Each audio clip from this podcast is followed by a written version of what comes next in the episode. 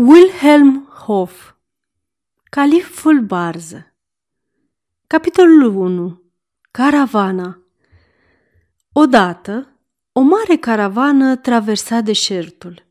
Priveliștea era fantastică, numai nisip arzător îngemânat cu cer albastru, iar din depărtare se auzeau tălângile cămilelor și sunetul de argint al clopoțeilor de la gâtul cailor – un nor gros de praf se apropia amenințător, iar firișoarele de nisip împinse de vântul fierbinte biciuia fețele călătorilor.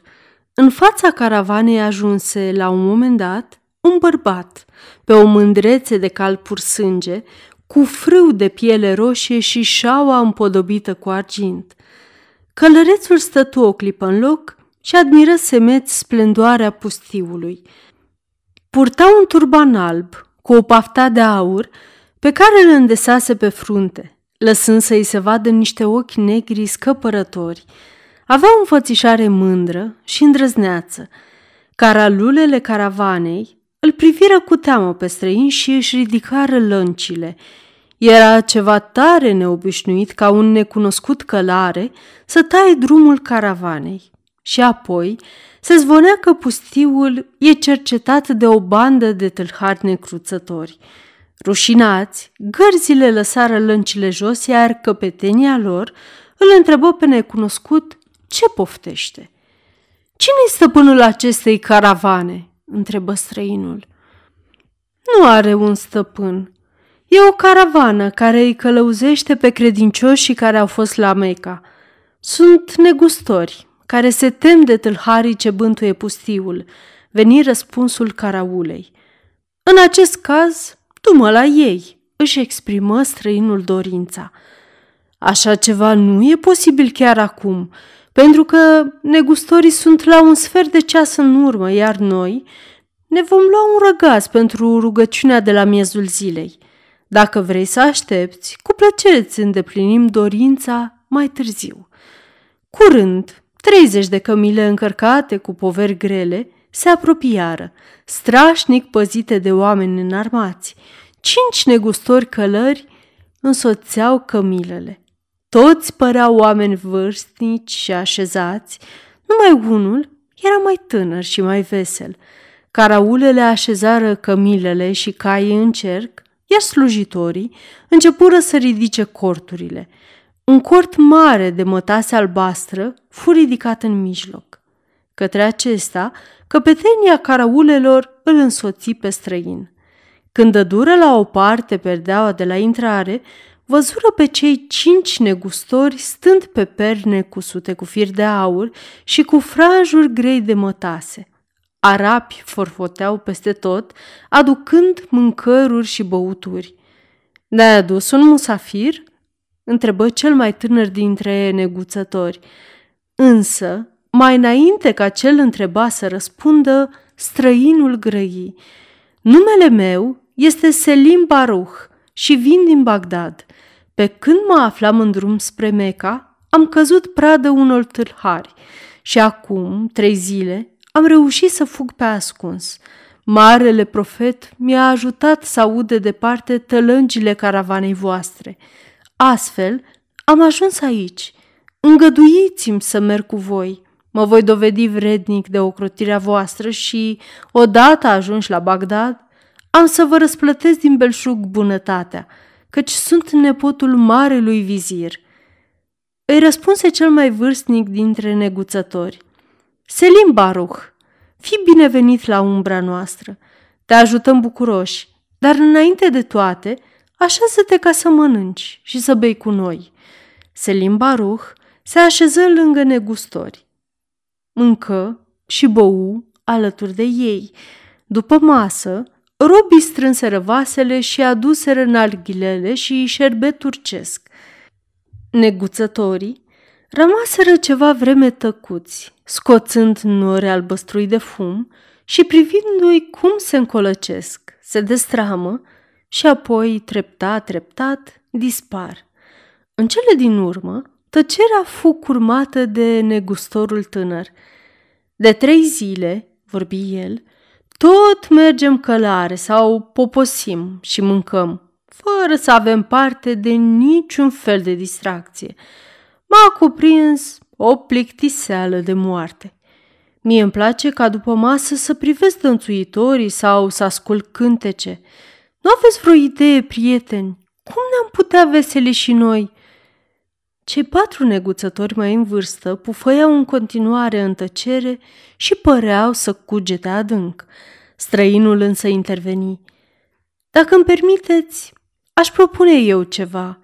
Să spunem cu toții la fiecare popas câte o poveste. Așa ar trece timpul mai ușor.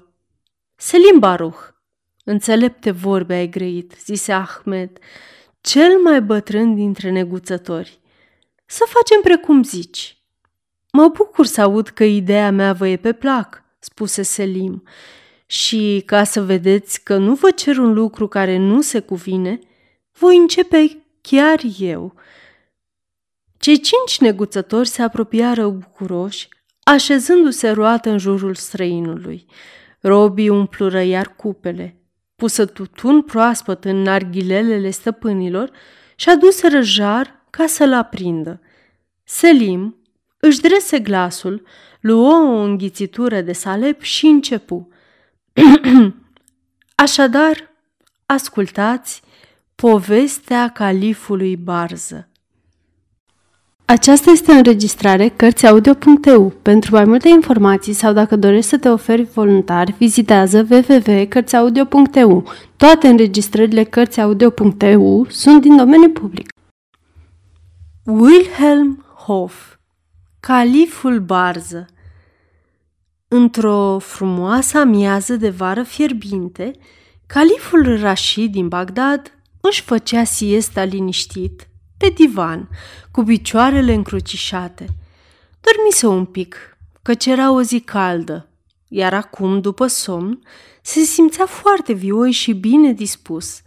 Trăgea câte un fum din arghileaua din lemn de trandafir, mai sorbea câte o înghițitură din cafeaua pe care i-o turna un rob. De fiecare dată își mângâia barba satisfăcut, semn că îi plăcea cafeaua. Ce să mai spunem? Se vedea pe chipul lui că se simțea bine. Acesta era ceasul nimerit să stai de vorbă cu califul, ceasul în care era blând și plin de bunăvoință. Tocmai din pricina aceasta, marele vizir Mansor îl vizita zilnic la acel ceas și în această după amiază, ca de obicei, vizirul se înfățișă califului, dar mult mai dus pe gânduri ca de obicei. Califul scoase pentru o clipă narghileaua din gură și îl întrebă ce cu tine de ai un chip atât de îngândurat, marele meu vizir?"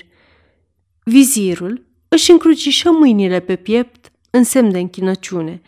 Se aplecă în fața stăpânului și spuse Stăpânul meu, nu știu dacă am o față îngândurată, dar jos, la porțile palatului, se află un negustor care are de vânzare lucruri atât de frumoase încât, vai, tare rău îmi pare că nu am mai mulți bani.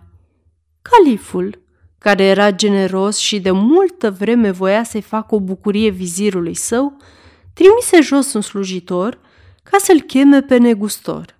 Robul se întoarse de grabă cu un omulet scurt și îndesat, arămiu la față, îmbrăcat în straie ponosite și care ducea cu el o besactea.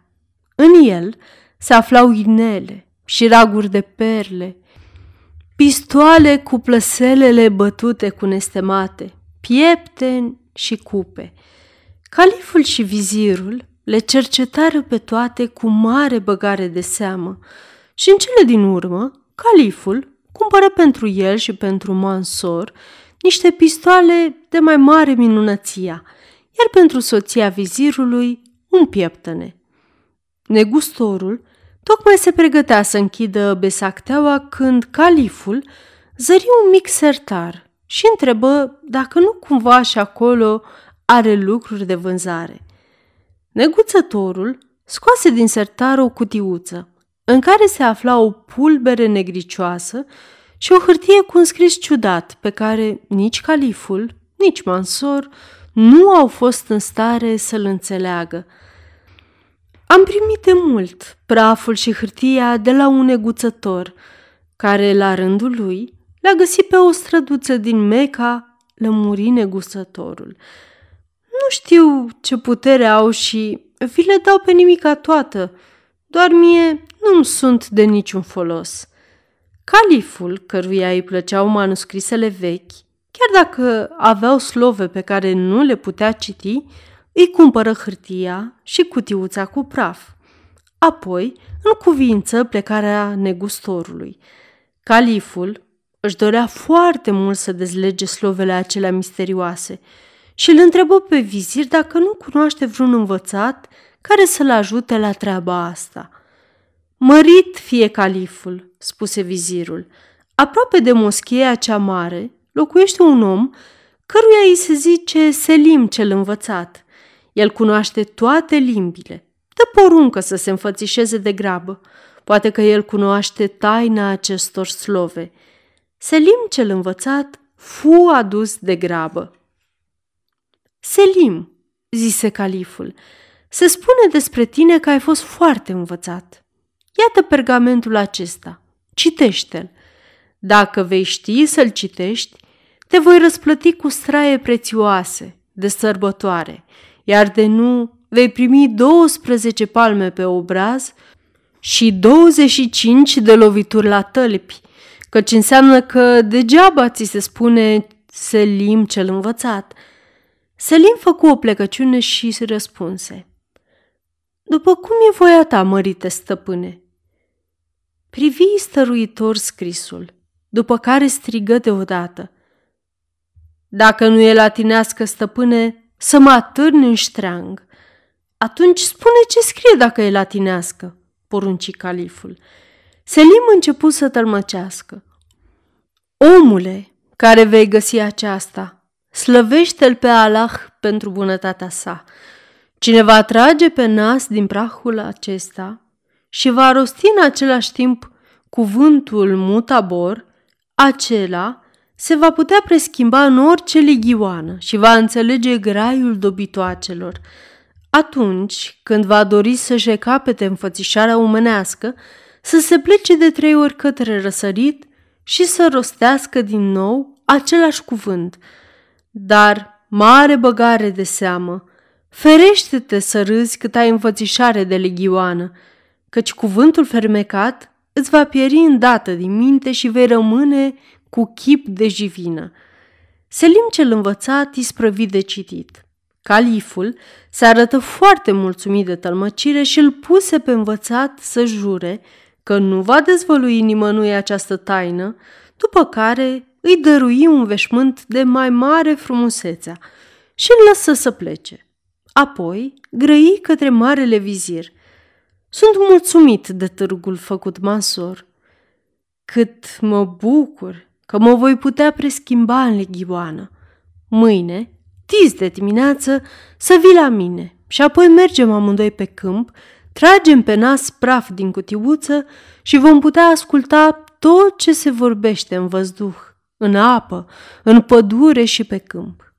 A doua zi, după ce califul luă o gustare și se îmbrăcă, marele vizir se înfățișă stăpânului, după cum primise poruncă, ca să iasă amândoi la plimbare. Califul prinse cutiuța cu praful fermecat la cingătoare, spuse supușilor să rămână în urmă și porni înainte, însoțit numai de vizir.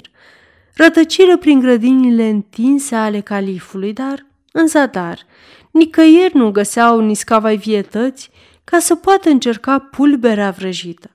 În cele din urmă, Vizirul fu de părere să meargă și mai departe, spre Iaz, unde văzuse el cândva tot felul de vietăți, mai ales berze, care se plimbau pe acolo cu pas grav și clămpănind din cioc. Undeva, în depărtare, prin văzduh, plutea o altă barză îndreptându-se tot acolo. Pun chezaș pe barba mea, mărite stăpâne, spuse marele vizir că picioare lungi astea două îți vor spune lucruri vrednice de auzit. Ce-ar fi să ne prefacem în berze? Bine ai grăit, răspunse califul, dar întâi și întâi să ne amintim cum trebuie să facem ca să luăm înfățișare omenească. Așadar, dacă ne închinăm de trei ori către răsărit și rostim cuvântul Mutabor, eu voi lua din nou chip de calif și tu de vizir, dar pentru nimic în lume nu trebuie să râdem, căci atunci suntem pierduți. În timp ce califul vorbea astfel, cea de-a doua barză se roti încet deasupra capetelor lor și se lăsă ușor pe pământ. Califul scoase repede cutiuța de la brâu, trase praf pe nas, îi dădu și marelui vizir și strigară amândoi într-un glas, Mutabor! Pe dată, picioarele li se lungiră și se făcură subțiri și roșii. Frumoșii lor iminei galbeni se transformară în labe de barză, brațele deveniră aripi, gâturile li se lungiră până se făcură de trei coți, bărbile le dispărură, iar corpul le fu acoperit de pene. Ai un plisc frumos, marele meu vizir, spuse califul uimit din calea afară. Pe barba profetului asta chiar e o transformare. Mulțumesc de compliment, spuse marele vizir înclinându-se. Poți să răspund aceste amabilități spunând că măria ta e mai chipeș în chip de barză decât de calif, dar n-ar fi mai bine oare să ne alăturăm tovarășelor noastre, ca să ne încredințăm că putem înțelege cu adevărat limba berzelor? Între timp, cealaltă barză se așezase, își freca ciocul de picioare, își curăța penele și merse către eleșteu. Cele două noi berze dădură buzna după ea și, alăturându-se grupului, auziră spre uimirea lor această conversație. Bună dimineața, doamnă, picioare lungi! Ați ieșit de vreme dimineața asta?" Bună dimineața și ție, dragă gură spartă, da, am luat un mic dejun frugal. Tu ce fel de meniu ai servit? Presupun că abia ai ciugulit vreun sfert de șopârlă sau vreun picioruș de broască. Mulțumesc foarte mult de întrebare. Nu prea am poftă de mâncare azi și apoi trebuie să dansez ca să-i distrez pe oaspeții tatălui meu. Te rog să mă scuzi că te părăsesc, trebuie să exersez câțiva pași. Și, fără multă ceremonie, Barza își părăsi tovarășa și începu să facă exerciții de poziție. Califul și vizirul o priveau cu mult interes, dar atunci când, stând pe un picior, a început să-și fluture aripile cu afectare, cei doi n-au mai putut rezista și au izbucnit într-o cascadă de râs. Califul a fost primul care și-a dat seama de gravitatea situației. Asta e o farsă care nu se plătește nici cu aur, spuse el. Marele vizir și el a început să regrete că nu a luat seama la avertismentul de a nu râde. A încercat să-și ascundă îngrijorarea strigând Pe Meca și Medina! Ce-ar mai fi dacă rămân barză pe veșnicie? Slăvite stăpâne, îți aduce aminte cumva care e cuvântul acela prostesc? Mie mi-a dispărut complet din memorie.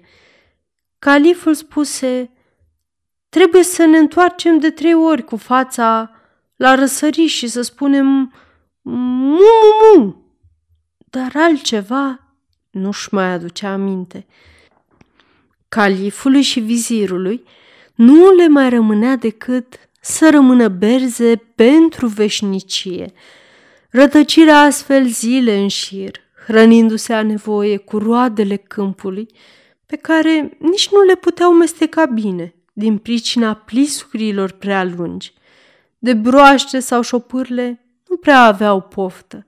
Le era teamă să nu se strice la stomac din pricina lor – Singura lor alinare în aceste clipe triste era că puteau să zboare și zburau deseori deasupra acoperișurilor din Bagdad ca să vadă ce se mai întâmplă pe acolo. În primele zile, băgare de seamă că pe străzile orașului domnea o mare neliniște și apăsare, dar la patru zile după vrajă aflându-se deasupra palatului califului, văzură jos, în stradă, un alai măreț. Răsunau tobe și fluiere, iar un bărbat, îmbrăcat într-o mantie de purpură, cusută cu fir de aur, mergea călare pe un drum împodobit, înconjurat de slujitori în veșminte strălucitoare. Jumătate din locuitorii Bagdadului alerga în urma lui strigând Trăiască Mirza! Trăiască stăpânitorul Bagdadului! Cele două berze, aflate pe acoperișul palatului, se priviră îndelung. Califul spuse, Îți dai seama acum, mare vizir, de ce am fost vrăjit?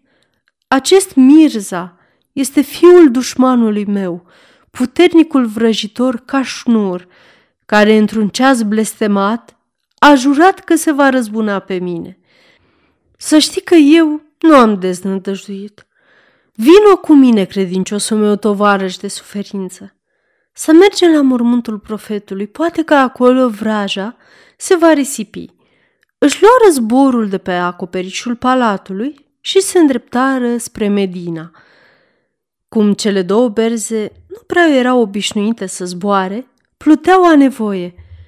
O, stăpâne, gemu după câteva ceasuri marele vizir, cu voia Măriei tale să știi că nu mai pot. Măria ta zbor prea repede și apoi s-a lăsat seara și am face bine să poposim undeva la noapte. Califul Rashid dădu ascultare rugăminții vizirului și, zărind de desubt niște ziduri în ruină unde se puteau adăposti, se lăsară din zbor spre ele. Printre zidurile năruite se ridicau încă pilaștri frumos dălțuiți, iar câteva saloane, ce se păstraseră întregi, stăteau mărturie strălucirii de altă dată. Rashid și tovarășul stău străbătură coridoarele. Căutară un locșor zvântat. Deodată, Barza Mansor se opri. Mărite, stăpâne, șopti el cu grijă. Știu că e mai mare rușinea pentru un mare vizir și cu atât mai mult pentru o barză să se teamă de stafii. Mă cam trec fiorii căci am auzit limpede pe aici, pe aproape, un suspin și un geamăt. Califul se opri și el și desluși un scâncet slab care aducea mai mult a geamăt de om decât de animal. Nedumerit, vreau să se apropie mai mult de locul de unde veneau gemetele. Vizirul însă îl apucă cu ciocul și îl rugă stăruitor să nu se apropie, ca să nu intre în cine știe ce alte primejdi.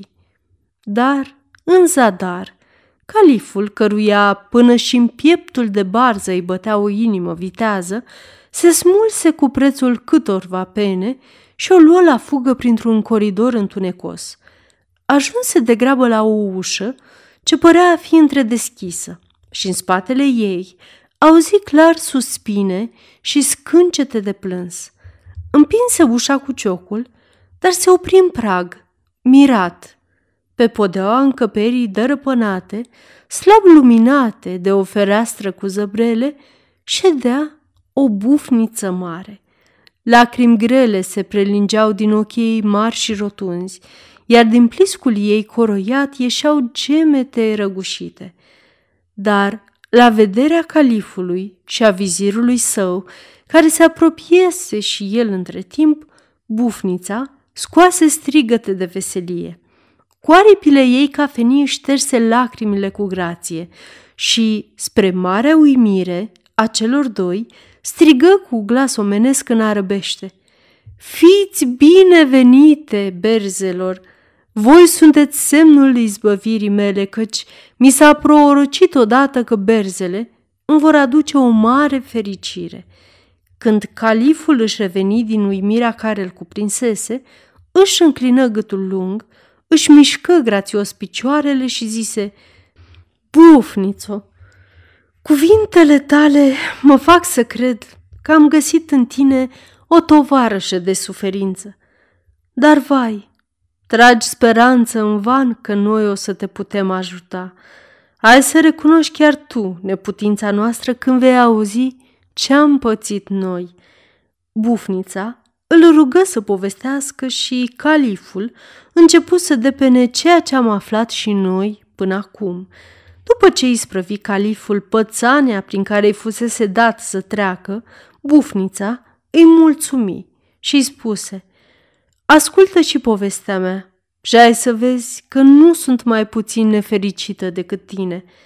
Tatăl meu este Maharajahul Indiei, iar biata de mine sunt singura lui fică, iar numele meu este Lisa. Vrăjitorul Cașnur, care v-a vrăjit pe voi, m-a năpăstuit și pe mine. Într-o bună zi, Cașnur a venit la tatăl meu și m-a cerut de soție pentru fiul lui Mirza. Tatăl meu, care este un om iute la mânie, a poruncit să fie aruncat pe scări. Nemernicul și-a schimbat înfățișarea și în veșminte de rob a izbutit să se furișeze și să ajungă iarăși în preajma mea, pe când mă plimbam odată prin grădină și doream să beau ceva răcoritor. El mi-a adus o licoare care m-a preschimbat în lighioana asta respingătoare. M-a tărât aici mai mult moartă decât vie din pricina spaimei și mi-a țipat în urechi cu glas înfricoșător. Ai să rămâi aici, urâtă, disprețuită, chiar și de ligioane. De nu se va găsi cineva care, fără să fie silit de nimeni, să te dorească de soție sub această înfățișare respingătoare, aici ai să-ți sfârșești zilele. Iată răzbunarea mea față de tine și față de mândrul tău, părinte. De atunci au trecut multe luni de zile. Stau în lăcașul acesta singură, tristă și urâtă de lume. Chiar și jivinelor le e groază de mine. Nu mă pot desfăta cu frumusețile naturii, căci ziua sunt oarbă și numai în ceasurile când luna își revarsă lumina palidă peste aceste ziduri, cade vălul ce mi-acoperă ochii. Bufnița își șterse din nou ochii cu aripa, căci istorisirea pățăniilor ei îi adusese noi lacrimi. După povestea prințesei, califul căzu pe gânduri. Dacă nu mă înșel, suferințele noastre sunt legate între ele de fire tainice, spuse el. Dar cum să găsesc oare cheia acestei taine? Bufnița îi răspunse. Doamne sfinte, și eu am această bănuială căci, odată, în fragedă copilărie, o femeie înțeleaptă mi-a prezis că o barză îmi va aduce o mare fericire și mai cred că știu cum am putea să ne găsim scăparea. Califul se arătă foarte mirat și o întrebă ce dorește să zică cu asta. Vrăjitorul care ne-a nenorocit pe amândoi, zise ea, vine odată pe lună printre ruinele de aici. Nu departe de camera aceasta se află o altă sală. Acolo obișnuiește el să-și adune prietenii și să chefuiască. I-am auzit de multe ori cum își povestesc fără de legile. Cine știe, poate care să spună și cuvântul fermecat care va pieri din minte.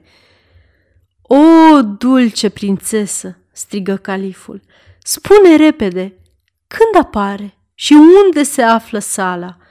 Bufnița păstră o clipă de răgaz înainte de a spune, apoi spuse, nu mi-o luați în nume de rău, dar nu vă pot împlini dorința decât cu o singură condiție. Spune, spune, strigă Rashid, poruncește, acceptăm orice condiții. Aș dori să îmi recapăt și eu libertatea odată cu voi, dar acest lucru nu se poate întâmpla decât dacă unul dintre voi îmi va cere mâna. Berzele se arătară cam năucite de această propunere și califul îi făcu semn slujitorului să iasă puțin afară împreună cu el. Mărite vizir, spuse califul, când se văzut dincolo de ușă.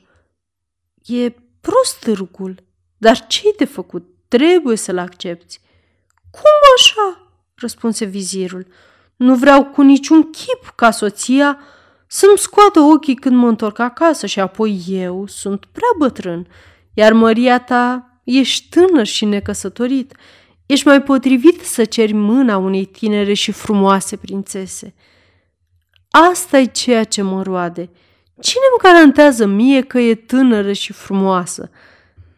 Ca și cum te-ai târgui pentru mâța din sac. Se îndemnară unul pe altul vreme îndelungată, până când califul, văzând că vizirul e în stare mai degrabă să rămână barză decât să se însoare cu bufnița, se hotărâ să facă chiar el pasul cu pricina. Bufnița se arătă bucuroasă și le spuse că sosiseră la timpul potrivit întrucât era posibil ca vrăjitorii să se adune chiar în noaptea aceea. Apoi ieși din încăpere împreună cu berzele și toți o porniră spre sala respectivă. Merseră ce merseră printr-un culoar întunecos și deodată, după un zid năruit, țâșni o lumină orbitoare. Se apropiară de locul acela, iar bufnița îi povățui să rămână nemișcați. Prin crăpătură se vedea o încăpere mare, minunat împodobită, cu coloane de jur împrejur. O mulțime de lămpi multicolore înlocuiau lumina zilei.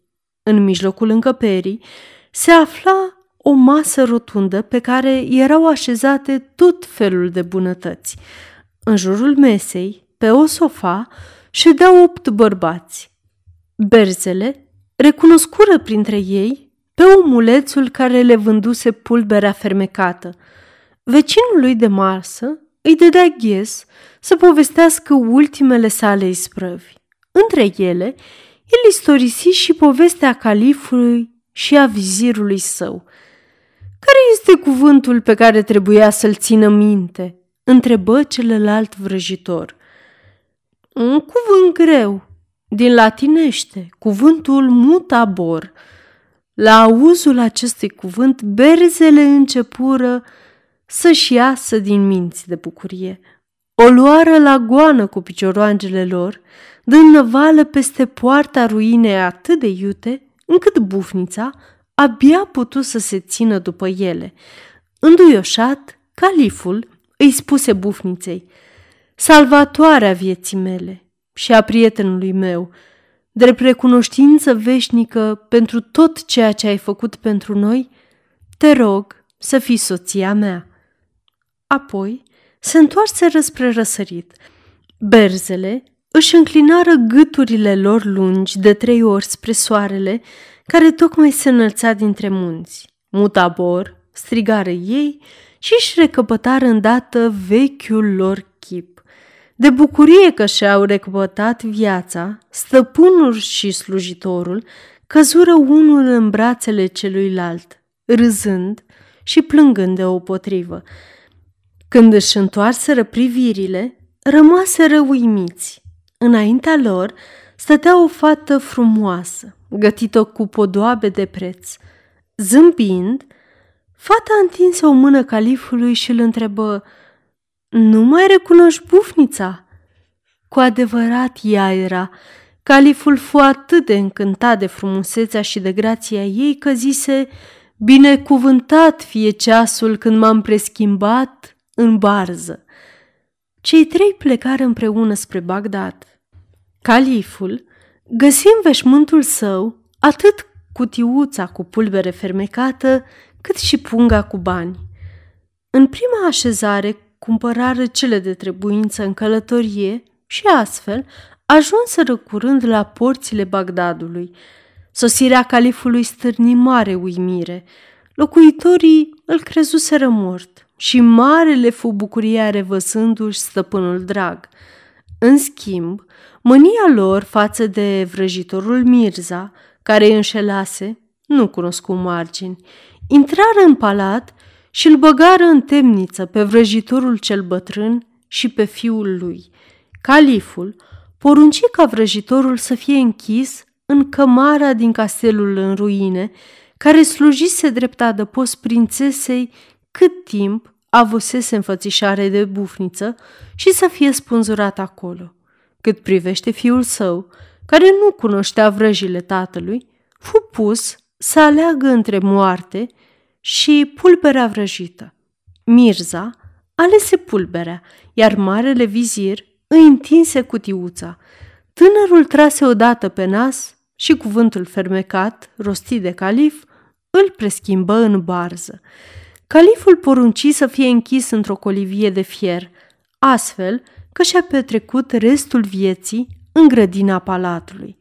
Califul Rashid trăi ani mulți și fericiți alături de soția sa, prințesa indiană.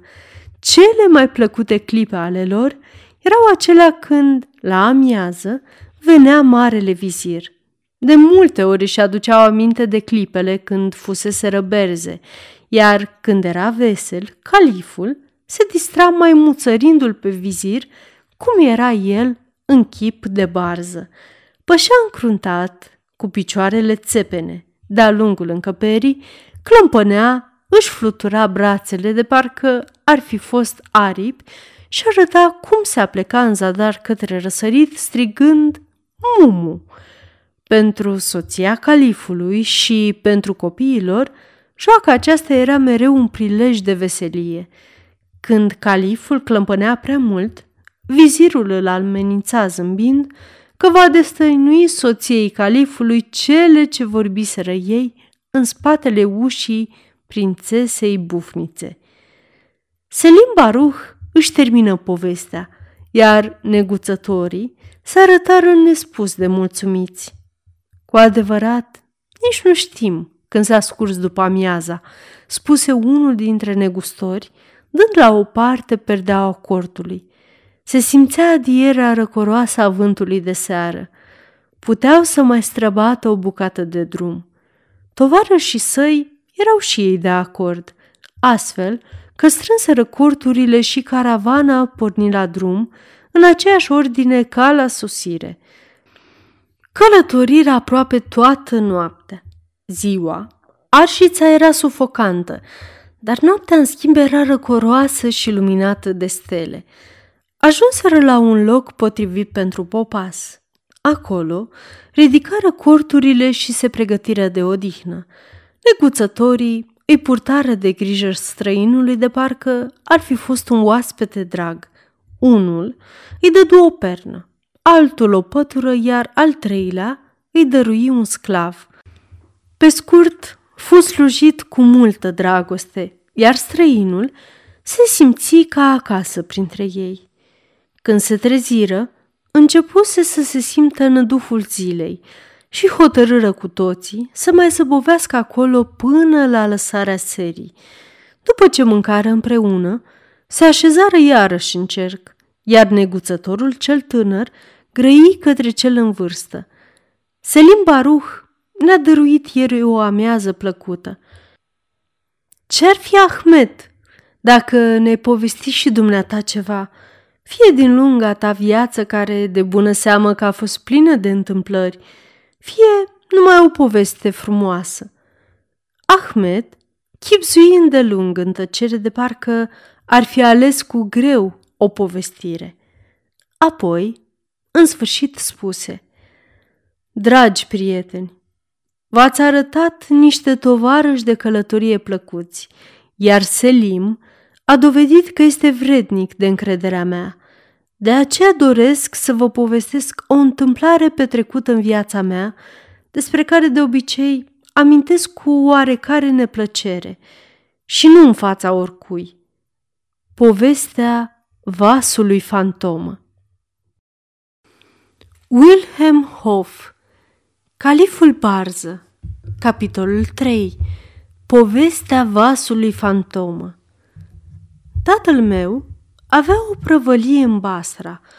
Nu era nici sărac, dar nici bogat. Făcea parte dintre oamenii care nu îndrăznesc să înceapă ceva de frică să nu piardă și puținul pe care l-au agonisit. Pe mine m-a crescut de bine de rău, în așa fel încât am fost în stare de timpuriu să-i dau o mână de ajutor. Când am împlinit 18 ani, tata a făcut prima lui neguțătorie mai mare și a murit răpus de durere. Aflase vestea cum că valurile i-ar fi înghițit o mie de galbeni. La puține săptămâni după moartea sa, se adeveri că vasul care căra bunurile tatălui meu se scufundase. Curajul meu tineresc nu putea fi biruit însă de această nenorocire. Am prefăcut în bani tot ce rămăsese de la tatăl meu și am pornit în lumea largă, să-mi caut norocul. Am plecat însoțit de un bătrân slujitor al tatălui meu, căruia îi eram atât de drag încât nu se îndura să mă lase singur și ținea morțiș să-mi împărtășească soarta. Ne-am îmbarcat în portul Basora. Aveam vânt prielnic. Vasul pe care pluteam se îndrepta spre India. După 15 zile de călătorie, capitanul ne vesti că se apropie o furtună. Fața ei era îngândurată, căci se părea că nu cunoștea prea bine locurile acelea și nu era ușor să țină pieptul unei furtuni. Porunci să se strângă grabnic toate pânzele și înaintam acum foarte încet. Se lăsase noaptea, o noapte senină și rece, iar capitanul începu să creadă că semnele prevestitoare de furtună îl înșelaseră. Deodată se ivi o corabie pe care nu mai văzusem până atunci și care trecu foarte aproape de noi. Pe puntea acelei corăbii izbucniră strigăte și urlăte sălbatice, ne la locul lor, înaintea înspăimântătorului ceas al furtunii. Capitanul stătea alături de mine, alb ca varul. Corabia mi-e pierdută, strigă el. Pe lângă noi a trecut moartea. Până să pricep ceva, oamenii de pe vasul nostru dă dură buzna, răcnind. Ați văzut-o? S-a sfârșit cu noi. Capitanul porunci să se citească din Coran cuvinte de îmbărbătare și trecu el însuși la cârmă. Zadarnic, urgia se întețea văzând cu ochii. Nu trecu niciun ceas și vasul se opri pe loc, trosnind din încheieturi. Oamenii coborâră în bărci și, când ultima barcă părăsi puntea, corabia se scufundă, iar eu m-am pomenit dintr-o dată plutind pe apă, sărac ca un cerșetor. Nenorocirea însă nu se sfârșise. Furtuna voia tot mai cumplit. Barca plutea în voia valurilor. L-am îmbrățișat pe bătrânul slujitor și ne-am jurat să rămânem alături până la moarte. În sfârșit, se crăpă de ziua, dar odată cu ivirea primelor raze de soare, vântul se năpustia asupra bărcii noastre și o răsturnă.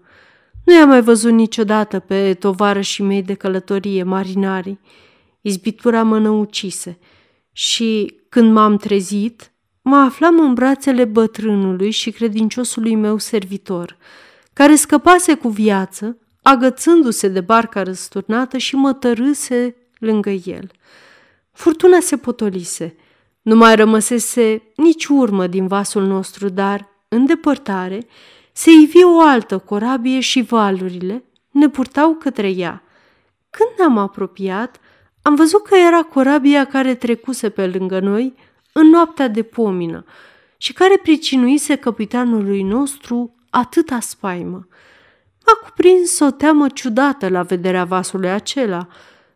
Înfricoșătoarele vorbe ale capitanului, care se adeveriseră în chip atât de cumplit, înfățișarea vasului pustiu, pe bordul căruia nu se zărea nici țipenie de om, în vreme ce ne apropiam, oricât am fi strigat noi, totul m-a făcut să văd lucrurile altfel și m-a umplut de groază.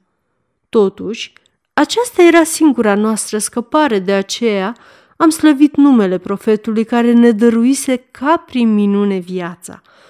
Am văslit cu mâinile, cu picioarele, îndreptându-ne către parama de la prova corăbiei. În sfârșit, am izbutit să o apucăm. La strigătele noastre, niciun răspuns, o muțenie desăvârșită. Atunci ne-am cățărat pe odgon, eu, fi mai tânăr în frunte. Dar, o, ce înfiorător! Ce priveliște cumplită mi s-a înfățișat pășind pe punte!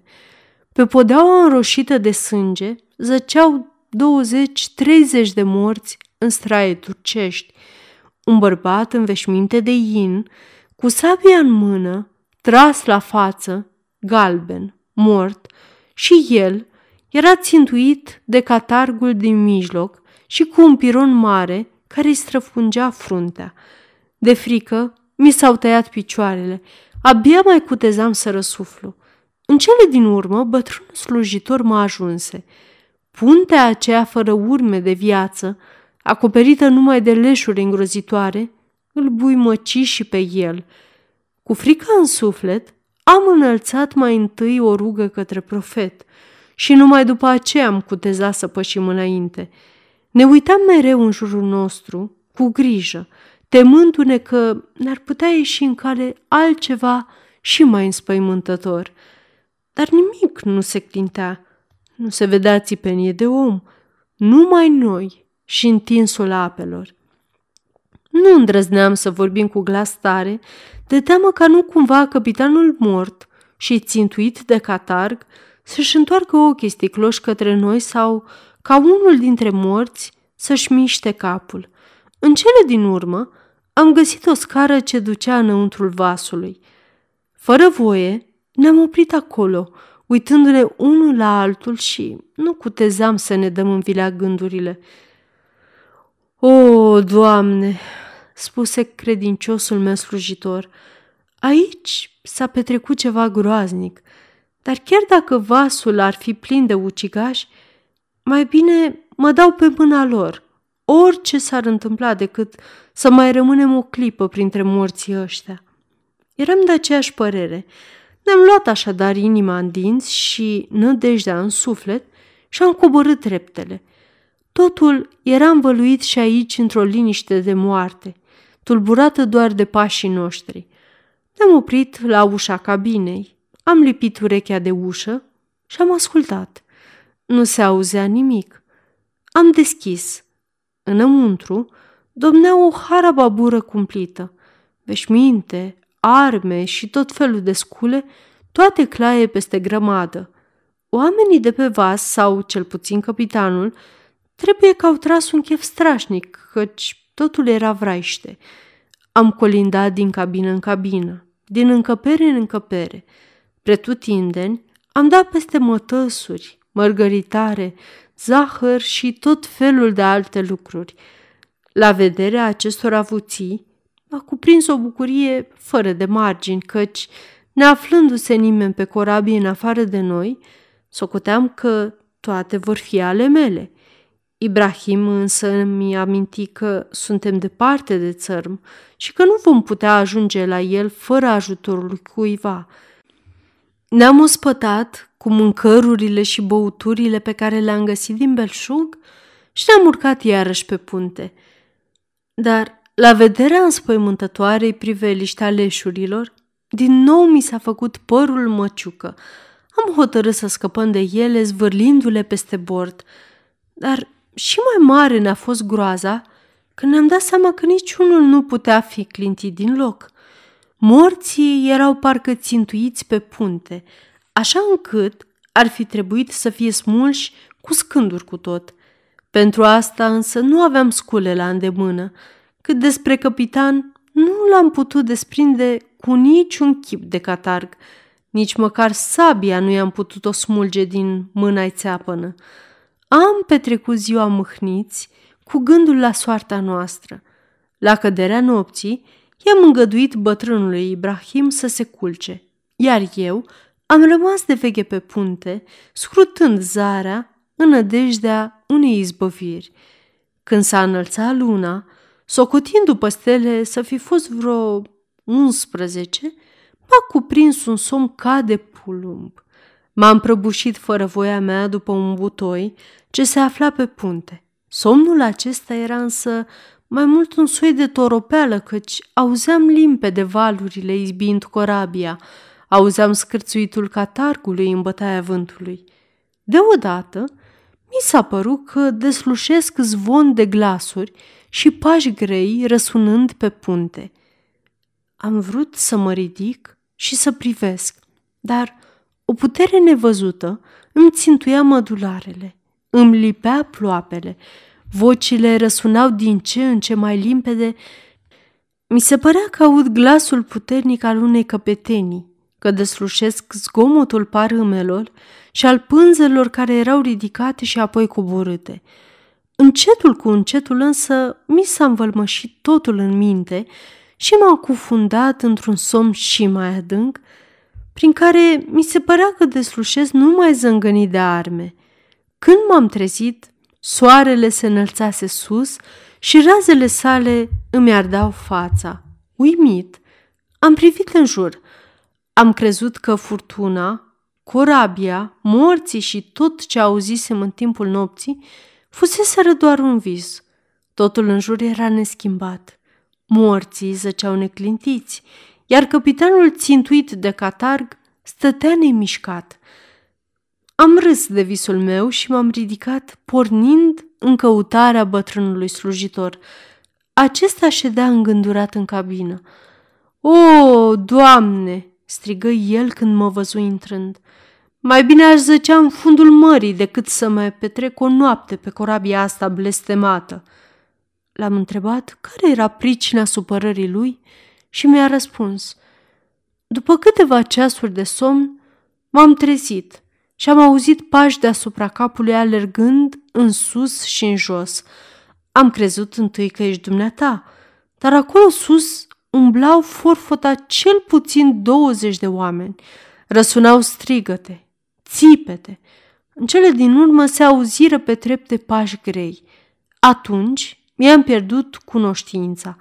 Numai din când în când reveneam și atunci îl vedeam pe omul care e țintuit colo sus, de catarg, așezându-se aici la masă, bând și cântând, iar cel în veșminte roșii, care zace pe punte, nu departe de el, stând alături și ținându-i tovărășie la băutură.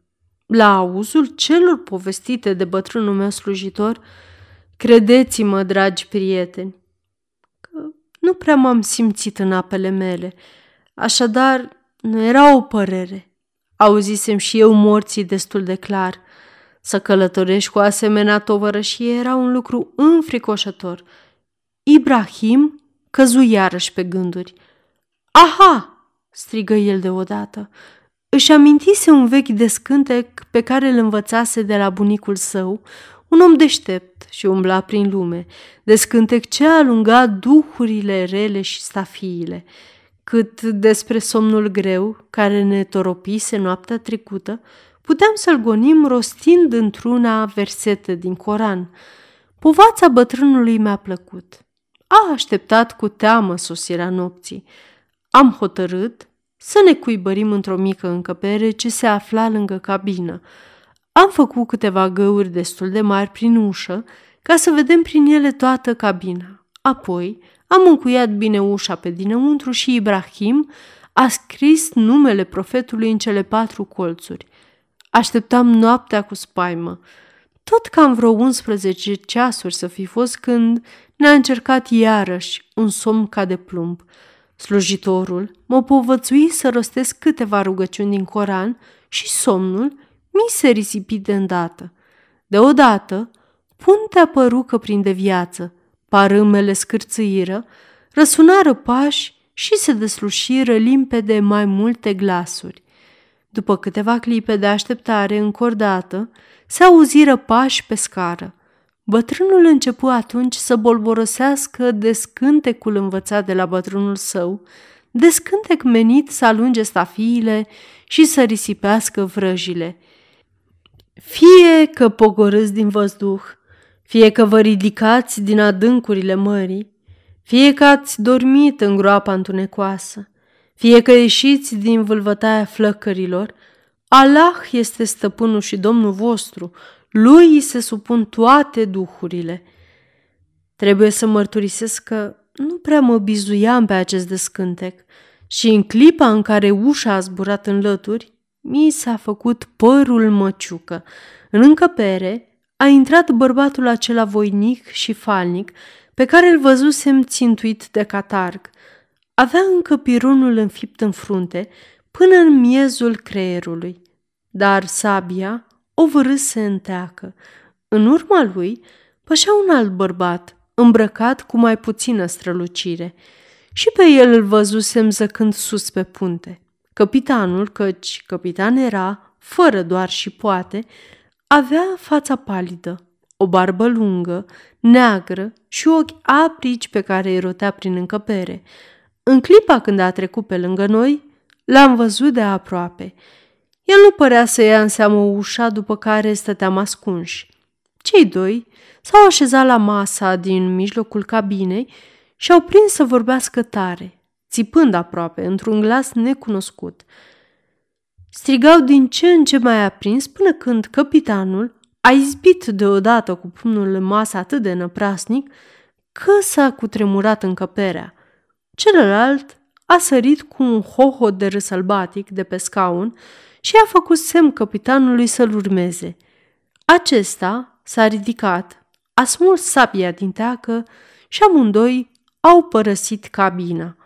După plecarea lor, am răsuflat ușurați, dar clipele de groază nu se sfârșiseră încă. Pe punte, larma creștea necontenit. Se auzeau tropăituri, țipete, râsete, urlete. În cele din urmă s-a dezlănțuit o hărmălaie atât de asurzitoare, încât ni se părea că puntea, pânzele, totul se va prăbuși peste noi, zângănit de arme, răcnete. Apoi, deodată, o liniște adâncă – a trecut multă vreme până ce am cutezat să urcăm pe punte. Toate se aflau la locul lor. Leșurile zăceau neclintite, țepene, ca de lemn. S-au scurs astfel câteva zile. Pluteam mereu spre răsărit după socotelile mele, spre țărm, dar dacă ziua străbăteam câteva leghe, noaptea, corabia părea că merge îndărât, căci, la răsăritul soarelui, ne aflam din nou în locul de unde plecasem. Pe semne că morții ridicau pânzele în fiecare noapte și făceau cale întoarsă. Pentru a împiedica aceasta, am strâns toate pânzele înainte de căderea nopții și am făcut la fel ca și cu ușa cabinei. Am scris numele profetului precum și descântecul bunicului pe un pergament pe care le-am legat de velele făcute sul. Ne-am închis în cămăruța noastră și am așteptat cu teamă. Oare ce avea să urmeze? La început, strigoi s-au arătat și mai sălbatici, totuși, a doua zi dimineață, am găsit pânzele înfășurate așa cum le lăsasem. Peste zi, am ridicat numai atâtea pânze câte trebuiau pentru ca vasul să înainteze încet, așa că în cinci zile am străbătut o bună bucată de drum. În sfârșit, în dimineața cele de-a șasea zile, am sărit în apropiere țărmul și am mulțumit lui Allah și profetului său pentru minunata noastră izbăvire. Am mers așa o zi și o noapte de-a lungul uscatului, iar în cea de-a șaptea zi, în zori, am descoperit un oraș aproape de țărm. Cu multă trudă am lăsat ancora, care s-a prins îndată de fund. Am coborât o barcă mică ce se afla pe punte și am văslit din toate puterile spre oraș. După o jumătate de ceas, am intrat într-un râu ce se vărsa în mare și am coborât pe mal. La porțile orașului am întrebat care este numele acestei așezări și am aflat că ajunsesem într-un orășel indian nu departe de ținta călătoriei mele. Ne-am dus la un caravanserai unde ne-am odihnit după călătoria noastră aventuroasă. Acolo am întrebat dacă nu se află prin partea locului un înțelept, un învățat, spunându-i totodată gazdei că aceasta trebuia să se priceapă puțin și la vrăjitorii. Gazda m-a dus într-o stradă lăturalnică, s-a oprit în fața unei case, nu prea arătoase, a bătut la ușă și mi-a spus să intru și să întreb de mulei.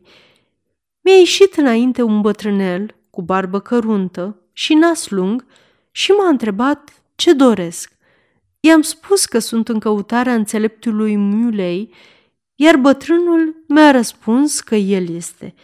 L-am rugat să mă povățuiască ce să fac cu morții și cum să-i dau jos de pe corabie – Muley mi-a răspuns că oamenii de pe vas fusese răvrăjiți pe semne din pricina unor nelegiuiri pe care le săvârșiseră în timpul călătoriei lor pe mare.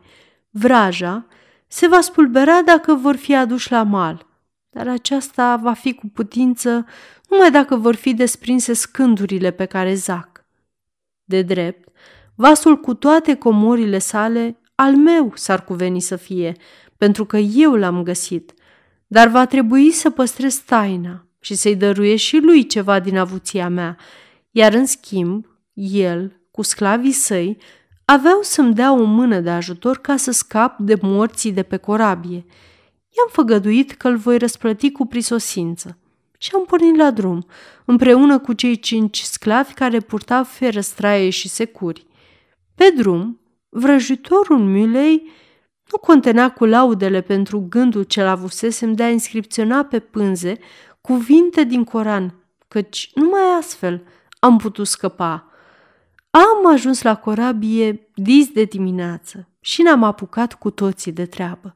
Într-un ceas, patru morți se aflau încărcați în luntrea pe care câțiva sclavi o duseră spre țărm, unde voiam să le săpăm mormântul. La înapoiere, sclavii povestiseră că morții i-au scutit de îngropăciune, căci, de îndată ce au atins pământul, s-au prefăcut în pulbere. I-am descleștat de punte și pe ceilalți morți și până seara au fost transportați toți la mal. Nu mai rămăsese niciunul pe bord, în afară de cel țintuit de catarg. În zadar am încercat să smulgem din lemn pironul. Nici o putere din lume nu era în stare să-l clintească. Nu știam ce să fac. Catargul nu-l puteam tăia ca să ducem leșul la țărm cu catarg cu tot. Mulei ne-a scos din încurcătură. El a trimis iute un sclav la țărm să aducă un vas cu pământ. Apoi, învățatul a rostit cuvinte tainice și a presărat pământ pe capul mortului. De îndată, capitanul a deschis ochii, a răsuflat adânc, iar rana, din frunte, a început să sângereze. Am izbutit acum să scoatem pironul cu ușurință, iar rănitul s-a prăbușit în brațele unui sclav. Cine m-a adus aici?"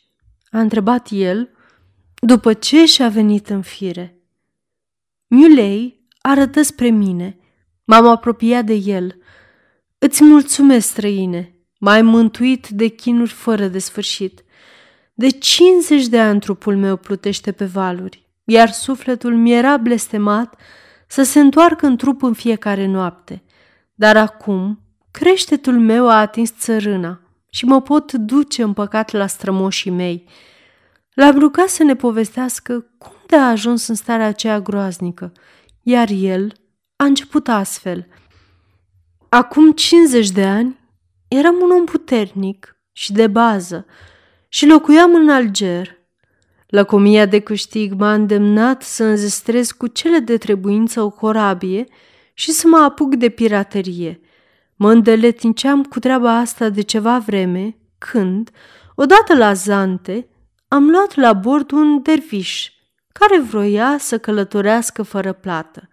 Atât eu cât și oamenii mei eram oameni cruzi și n-am ținut seama de sfințenia omului, ci mi-am bătut joc de el. Într-o zi, după ce mă mustrase în râvna lui sfântă pentru viața păcătoasă pe care o duceam, am stat la un păhărel cu cârmaciul meu în cabină, amintindu-mi de mustrările dervișului, mustrări pe care nu aș fi îngăduit să mi le facă nici sultanul, m-am repezit furios pe punte și i-am străpuns pieptul cu pumnalul.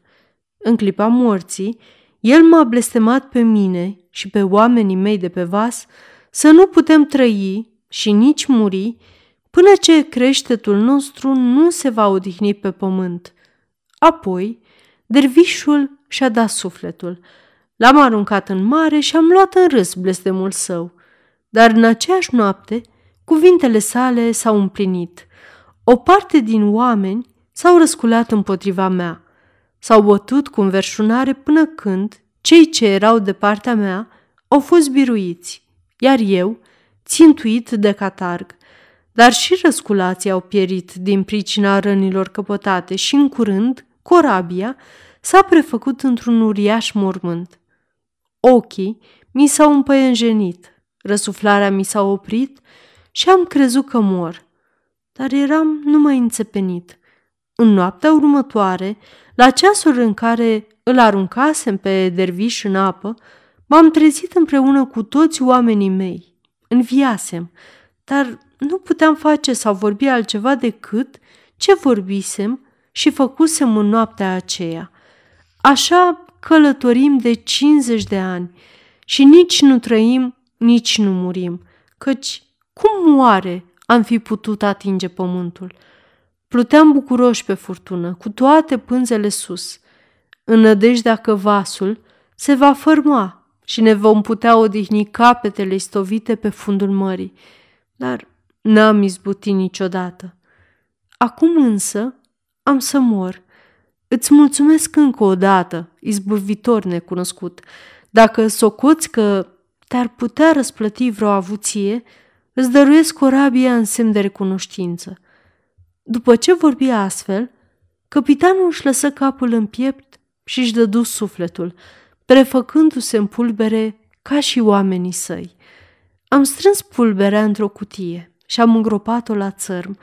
Am adus apoi lucrători din oraș să dreagă corabia. Am schimbat încărcătura corabiei pe alte mărfuri și am dobândit câștiguri însemnate. După aceea, am tocmit oameni pe vas, l-am răsplătit cu prisosință pe prietenul meu Mulei și am pornit la drum, îndreptându-mă spre țara mea de baștină. Am făcut însă un ocol mare, oprindu-mă pe țărmurile multor insule și poposind în fel și fel de țări ca să-mi vând mărfurile. Profetul mi-a dat binecuvântarea lui, căci după trei sferturi de an m-am întors la Basora, încă o dată pe atât de bogat pe cât fusesem după moartea capitanului. Oamenii din țara mea au rămas uluiți de bogățiile pe care le-am strâns și de norocul pe care l-am avut, fiind încredințați că am găsit valea nestematelor despre care povestește vestitul călător Sindbad. I-am lăsat cu această credință și de atunci toți tinerii din Basora, la 18 ani, pornesc în lumea largă să-și găsească, după pilda mea, norocul. Eu însă am trăit de atunci liniștit, în tihnă, iar la cinci ani odată fac o călătorie la Meca, în acel loc sfânt, spre a-i mulțumi lui Allah pentru binecuvântarea sa și pentru a-l ruga să primească în raiul său pe capitan și pe oamenii lui. A doua zi, caravana călători mai departe, fără piedici, și după ce făcură din nou popas, Selim, străinul, grăi astfel către Mulei, cel mai tânăr dintre neguțători. Deci, ești cel mai tânăr dintre noi. Ești totdeauna voios și de bună seamă că te pricepi să ne istorisești o snoavă cu tâlc. Povestește-ne ca să ne mai răcorim puțin după arșița zilei.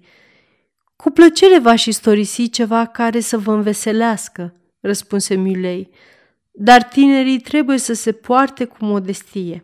De aceea, tovarășilor mei de călătorie li se cuvine întâietatea.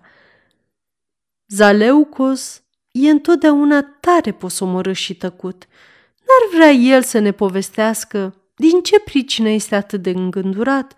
Dacă are vreun necaz, poate am izbutit să îl alinăm, căci cu dragă inima am vrea să-i venim într-ajutor aproape lui nostru, chiar dacă e de o altă credință. Cel către care vorbise Milei era un neguțător grec, bărbat de vârstă mijlocie, chipeș, voinic și foarte așezat. Deși necredincios, nu era musulman, Tovarășii lui de călătorie îl iubeau, căci toată făptura lui inspira cinste și încredere. De-al minteri, el avea numai o singură mână și unii dintre tovarășii săi credeau că aceasta ar fi pricina mâhnirii sale. La întrebarea prietenoasă a lui Mulei, Zaleucos răspunse – Încrederea voastră îmi face cinste. Nu sunt mâhnit, dar chiar dacă aș fi, tot nu vă stă în putere să mă ajutați. Dar fiindcă Miulei a băgat de seamă că sunt posomorât, vreau să vă povestesc care-i pricina ce mă îndreptățește să fiu mai mohorât decât alți oameni. După cum vedeți, nu am mâna stângă. Nu lipsește din născare, ci am pierdut-o în cele mai cumplite momente ale vieții mele. Veți chipzui și dumneavoastră dacă port vreo vină sau dacă n-ar trebui să fiu de atunci atât de mâhnit. Dar asta numai după ce veți asculta misterioasa poveste a lui Zaleucos. Wilhelm Hoff Califul Barză Capitolul 4 Misterioasa poveste a lui Zaluecos M-am născut la Constantinopol. Tatăl meu era tălmaci la poartă și făcea negoț cu leiuri înmiresmate și mătăsuri, negoți care îi aducea câștiguri bune. Mi-a dat o creștere aleasă. Învățătura am primit-o în parte de la el, în parte de la preotul nostru.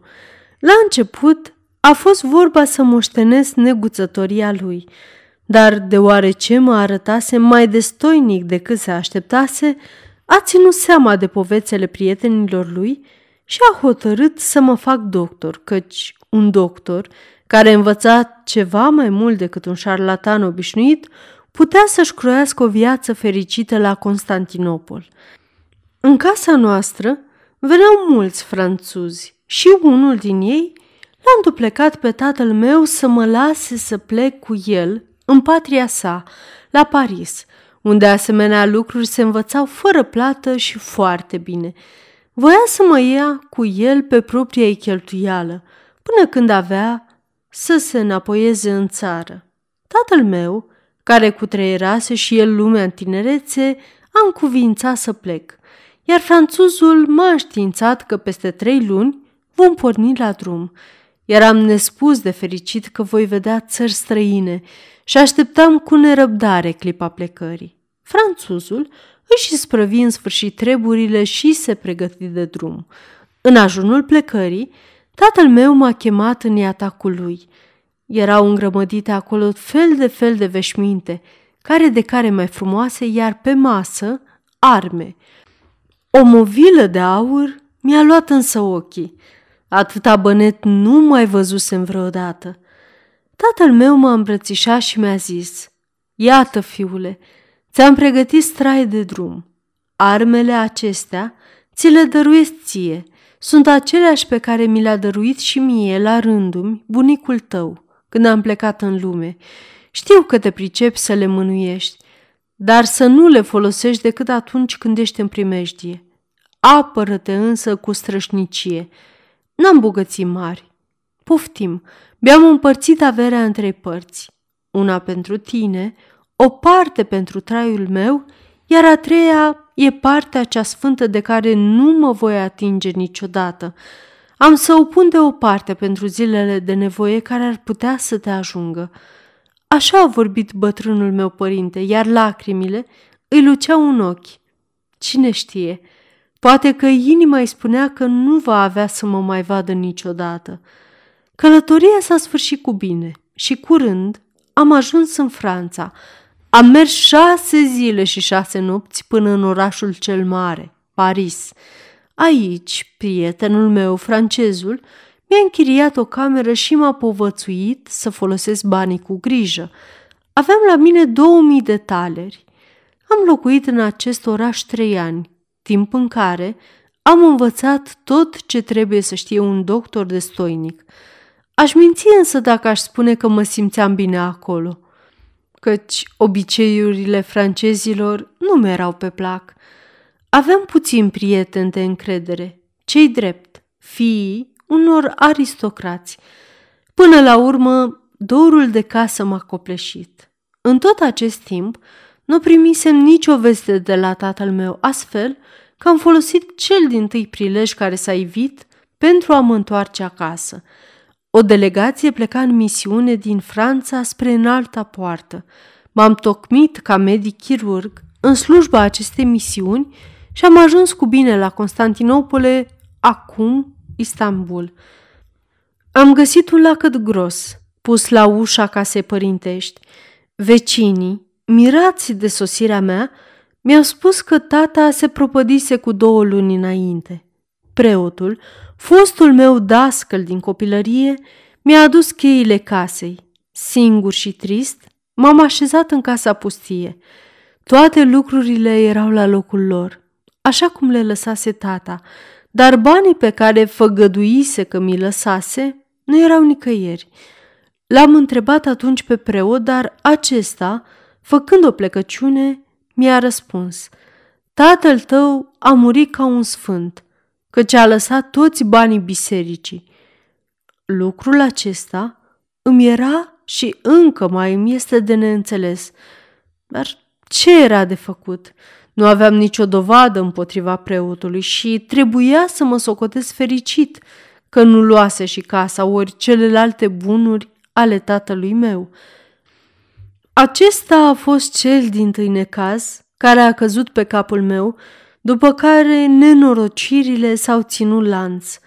Încă nu aveam faimă de doctor, pentru că nu mă cunoștea nimeni și nu-mi venea să mă laud singur. Tatăl meu, care avea acces în casele bogătașilor și a celor suspuși, nu mai era și toată lumea îl dăduse uitării pe bietul Zaluecos. Mărfurile lăsate de tatăl meu nu mai aveau căutare, căci clienții lui se risipiseră, iar alții noi se găseau cu greutate. Stăteam pe gânduri și chipzuiam la soarta mea amară, când, deodată, îmi veni în minte că întâlnisem deseori în Franța greci din Constantinopole ce făceau negoți străbătând țara în lung și în lat. Aveau clienți berechet, căci negustorii de pe alte meleaguri erau la mare preț. Cu asemenea negoți se putea agonisi o avere, nu glumă. M-am hotărât pe loc. Am vândut casa părintească, am încredințat o sumă de bani unui prieten credincios, iar din ceea ce îmi rămăsese, am cumpărat ceea ce avea mare căutare în Franța. Mătăsuri, șaluri, dulciuri și uleiuri parfumate. Mi-am rezervat loc pe o corabie și am plecat în cea de-a doua călătorie spre Franța.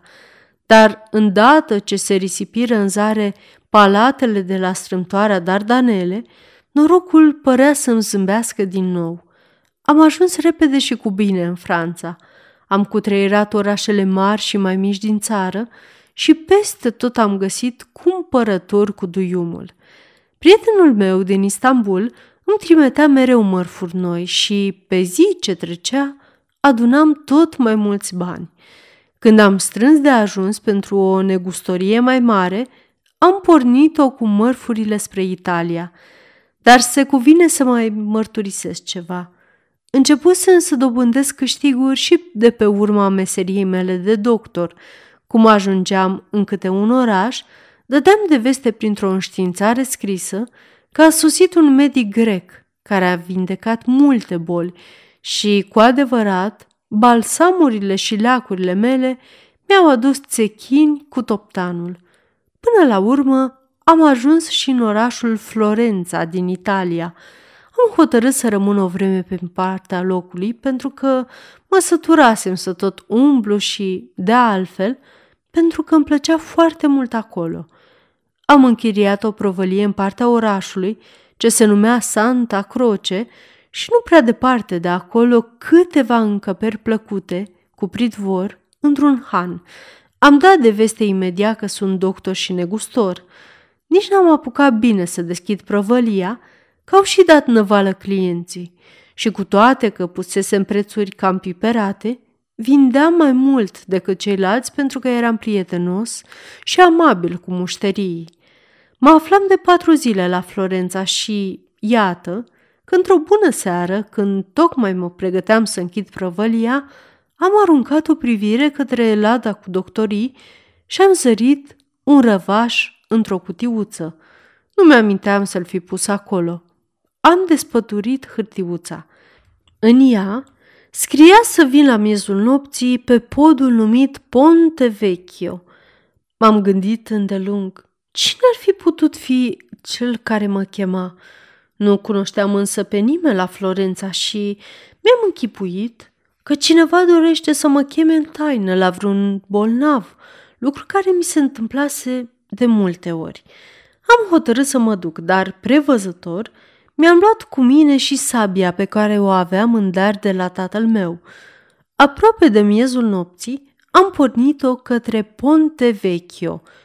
Podul era pustiu și am decis să aștept până va apărea cel ce mă chemase. Era o noapte rece, luna lumina de parcă era ziua. M-am aplecat să privesc undele Arnului, ce străluceau în depărtare în razele lunii. Orologiile bisericilor din oraș bătuseră de 12 ori. Când m-am ridicat, am dat cu ochii de un bărbat înalt, într-o mantie roșie, ce își ascundea obrazul de un colț al pelerinei.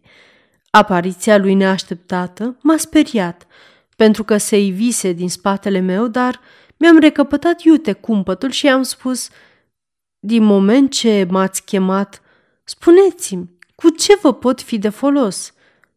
Omul în mantia roșie s-a întors către mine și mi-a spus cu un ton apăsat. Urmează-mă. Mi-era teamă să plec singur în compania acelui necunoscut și de aceea m-am oprit și am spus Nu se poate așa, domnule. Mai întâi vreau să știu unde mergem, iar apoi nu cred că e cazul să vă ascundeți cu atâta grijă obrazul dacă aveți gânduri curate în ce mă privește. Omul, în roșu, păru să nu se sinchisească de cuvintele mele. Dacă nu vrei, Zaluecos, rămâi, răspunse el și dădu să plece mai departe. Atunci am simțit că-mi fierbe sângele de mânie. Crezi că un om ca mine se lasă dus de nas de orice neisprăvit? Am strigat eu. Crezi că în zadar am așteptat aici, în frig? Din trei salturi l-am ajuns din urmă. L-am înșfăcat de mantie și am început să strig tare, în vreme ce, cu cealaltă mână, am tras sabia. Dar mantia mi-a rămas în mână în vreme ce necunoscutul a dispărut după colț. M-am liniștit încetul cu încetul căci îmi rămăsese mantia și ea trebuia să-mi fie de ajutor la dezlegarea acestui ciudat mister. M-am înfășurat în ea și m-am îndreptat spre casă, dar n-am apucat să fac nici o sută de pași când cineva a trecut pe lângă mine și mi-a zis cu voce joasă în limba franceză Bagă de seamă, conte, în noaptea asta nu se poate face nimic. Până să mă întorc, cel ce vorbise trecuse mai departe, iar eu n-am mai zărit decât o umbră furișându-se pe lângă case. Mi-am dat seama că vorbele lui nu fusese adresată mie, ci purtătorului acestei mantii, dar acest lucru nu dezlega taina. A doua zi de dimineață am cugetat mult asupra a ceea ce aveam de făcut. La început m-am gândit să dau zvon prin târg că găsise mantia, dar necunoscutul ar fi putut să trimită pe cineva după ea, iar eu tot n-aș fi aflat nimic. Tot chipzuind așa, m-am uitat la mantia aceea cu luare aminte. Era dintr-o catifea bogată, genoveză, purpurie, tivită cu blană de astrahan și brodată cu fier de aur. Frumusețea deosebită a veșmântului mi-a dat o idee care mi-a plăcut. Am dus-o la prăvălie și am pus-o la vânzare, dar cu un preț atât de mare încât știam foarte bine că nu am să găsesc niciun cumpărător pentru ea. Gândul meu era să privesc cu luarea minte pe oricine întreba de mantie, căci eram sigur că îl voi recunoaște pe necunoscutul care, după ce pierduse mantia, avea să vină după ea neîntârziat. Mulți ar fi dorit să cumpere veșmântul acela, a cărei frumusețe atrăgea toate privirile, dar niciunul dintre ei nu semăna niciun pic cu necunoscutul și niciunul nu era dispus să dea atâția bani. 200 de țechini. Ceea ce m-a uimit cel mai mult a fost că, întrebând pe unul și pe altul dacă nu văzuseră la cineva o mantie asemănătoare în Florența, toți îmi răspundeau că nu și mă încredințau că nu mai întâlniseră în viața lor un veșmânt atât de frumos și de meșteșugit lucrat. Pe înserat, veni un tânăr care mai fusese de multe ori pe la mine și mi oferi și în ziua cu pricina o sumă respectabilă pentru mantie. Acum aruncă pe masă o pungă cu galben și strigă Pe onoarea mea, Zaluecos, vreau să am cu orice preț mantia asta, chiar de-ar fi să rămân cerșetor. Și începu să numere banii. Eram în mare încurcătură.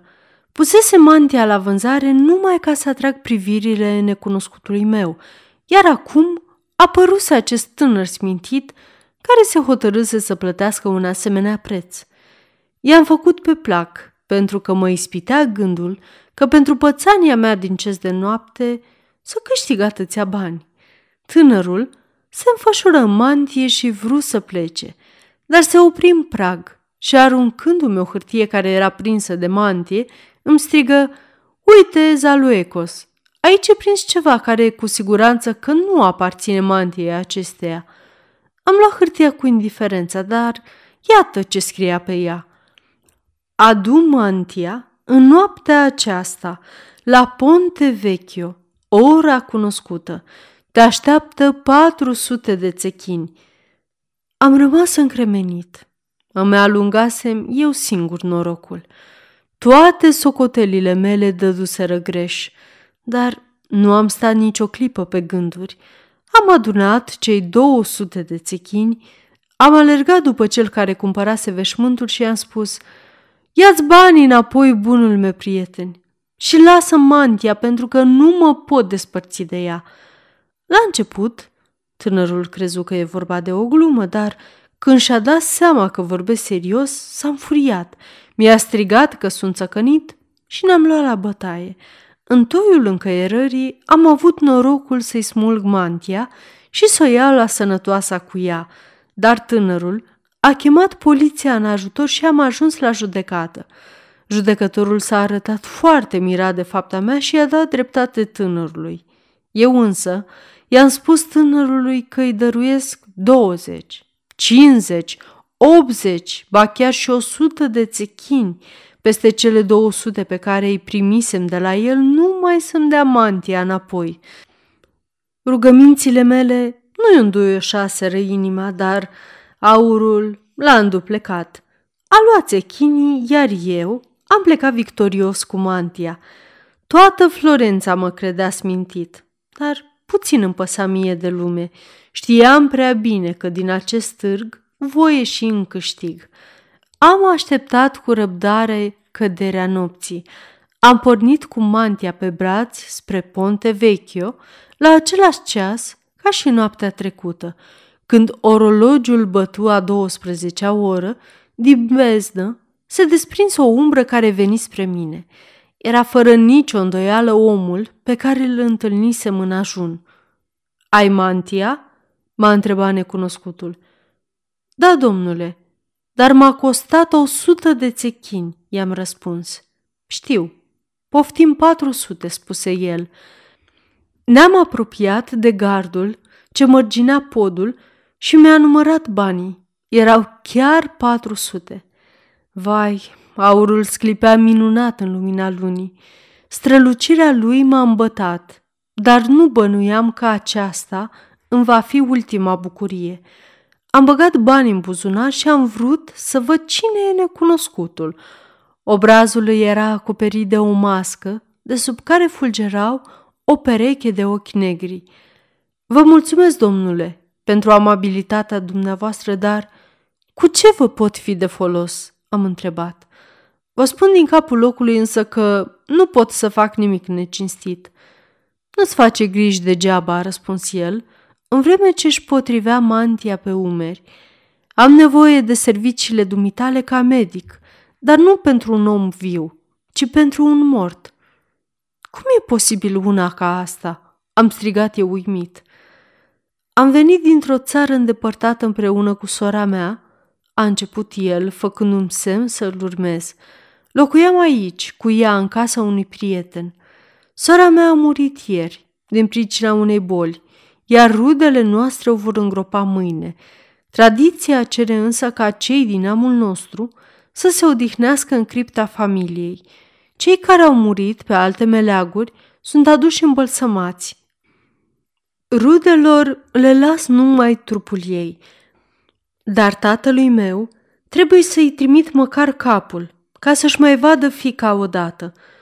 Obiceiul acesta de a tăia capetele celor dragi care au murit mi se părea îngrozitor, dar n-am cutezat să suflu o vorbă de teamă să nu-l jignesc pe necunoscut. I-am spus că mă pricep la îmbălsămarea morților și l-am rugat să mă conducă la căpătuiul moartei. Totuși, nu m-am putut abține să nu întreb de ce trebuia ca totul să fie învăluit într-o mare taină, la adăpostul întunericului nopții. Mi-a răspuns că rudelor sale li se părea îngrozitor ceea ce voia el să facă, că la lumina zilei n-ar fi putut să ducă fapta la bun sfârșit. Dar odată capul tăiat, nu vor mai avea ce spune. E adevărat că ar fi putut să-l taie el însuși, dar un simțământ firesc îl împiedica să o facă. Între timp, am ajuns în dreptul unei case mari, grandioase. Însoțitorul meu a arătat către ea. Era ținta plimbării din noaptea aceea. Am trecut de poarta casei și am deschis o ușiță pe care necunoscutul a închis-o cu atenție în urma noastră. Am ajuns apoi la treptele înguste ale unei scări în spirală, pe care le-am urcat în beznă și la un coridor slab luminat care ducea într-o încăpere unde era o lampă agățată în tavan. Acolo, moartea zăcea pe un pat. Necunoscutul își întoarse capul, de parcă și-ar fi ascuns lacrimile. Făcusem către cap, îmi spuse să-mi fac datoria repede și bine, după care ieși pe ușă. Mi-am scos cuțitele pe care, ca doctor, le purtam întotdeauna cu mine și m-am apropiat de pat. Se vedea doar capul moartei, care era atât de frumos încât, fără voia mea, m-a cuprins mila. Părul negru îi atârna în șuvițe lungi. Chipul îi era palid, ochii închiși. După obiceiul medicilor, în cazul în care au de tăiat un mădular, am făcut mai întâi o incizie în piele, iar apoi, cu un cuțit perfect ascuțit, i-am tăiat gâtul dintr-o singură mișcare. Vai, ce grozăvie! Moartea deschise ochii și îi închise apoi imediat cu un suspin adânc. Părea că abia atunci își dăduse sufletul, iar un șuvoi de sânge fierbinte îi ieși gâlgâind din grumaz. Mi-am dat seama că ucigașul ei fusesem eu.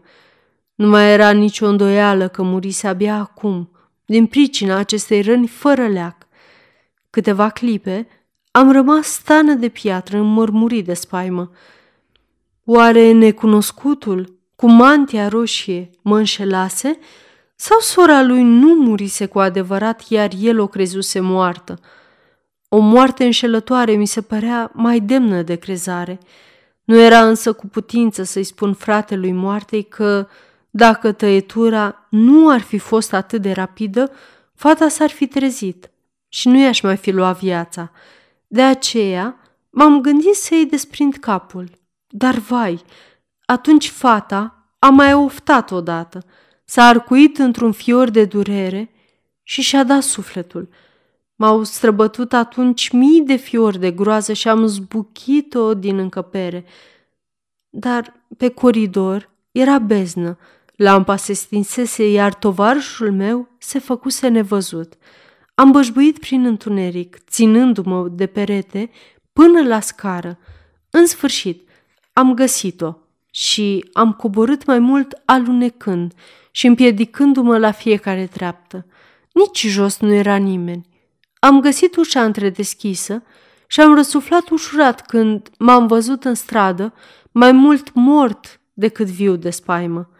Stăpânit de frică, am luat-o la fugă către casă și mi-am îngropat fața în pernă ca să uit de grozăvia pe care o săvârșisem.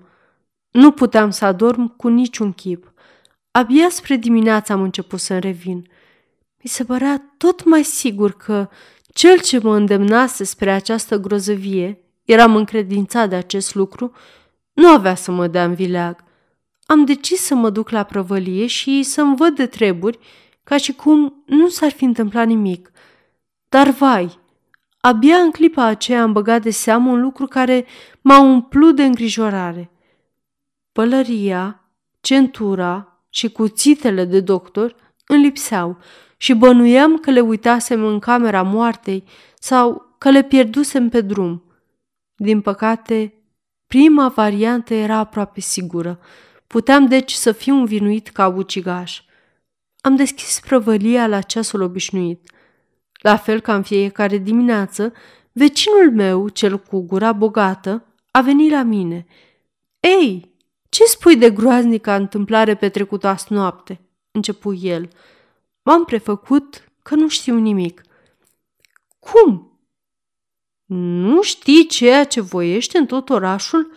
N-ai auzit că cea mai frumoasă floare a Florenței, Bianca, fiica guvernatorului, a fost ucisă astă noapte? Chiar ieri am văzut-o cutreierând veselă străzile împreună cu logodnicul ei. Astăzi ar fi trebuit să aibă loc nunta.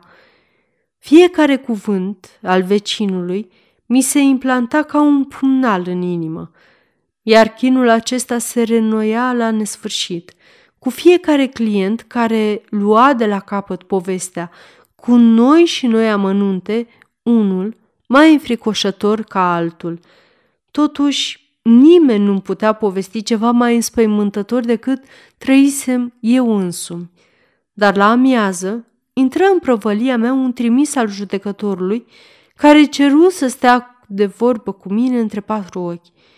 Signor Zaluecos, spuse el, arătându-mi lucrurile care îmi lipseau. Aceste lucruri vă aparțin? Întâi, m-am gândit să neg totul, dar, zărind prin ușa întredeschisă pe proprietarul meu, împreună cu niște necunoscuți care puteau să depună mărturie împotriva mea, m-am hotărât să nu înrăutățesc lucrurile printr-o minciună și am răspuns că obiectele sunt ale mele. Omul legii mi-a cerut să-l urmez și am pornit-o spre o clădire mare pe care am recunoscut-o ca fiind închisoarea. Acolo, pentru început, am fost închis într-o cămăruță – în singurătate mi s-au perindat în gând toate câte se petrecuseră. Era cumplit. Mă chinuia gândul că ucisesem, fie chiar și fără voia mea. Nu puteam ierta faptul că mă lăsasem ispitit de strălucirea aurului, căci altfel nu m-aș fi lăsat orbește prada acestei capcane. După două ceasuri de la întemnițare, am fost scos din cămăruță. Am coborât câteva scări și am ajuns într-o sală mare.